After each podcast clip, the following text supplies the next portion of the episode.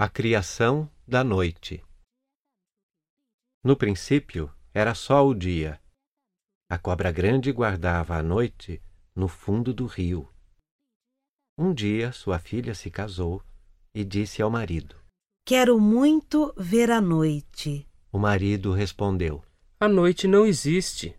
Há somente o dia. A noite existe sim. Meu pai aguarda no fundo do rio. O marido, então, mandou guerreiros à casa da cobra grande em busca da noite. Quando chegaram lá, a cobra grande entregou-lhes um coco de Tucumã e avisou: Tenham muito cuidado com este coco. Se ele se abrir, o mundo todo ficará escuro e tudo se perderá.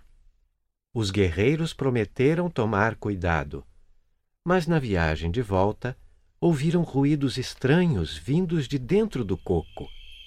Era o ruído de sapos e grilos, de corujas e morcegos, de todos os seres que se movimentam à noite.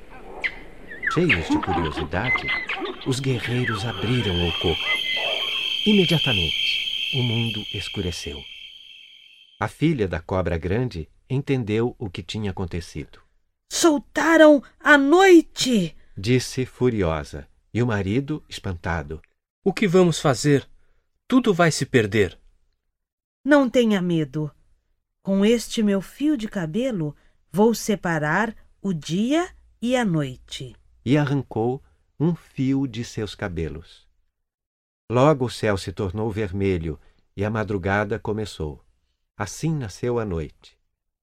Mas quando finalmente os guerreiros chegaram à aldeia, a filha da cobra grande os castigou pela desobediência, transformando-os todos em macacos. E os macacos, assustados, começaram a pular pela mata de árvore em árvore, de galho em galho.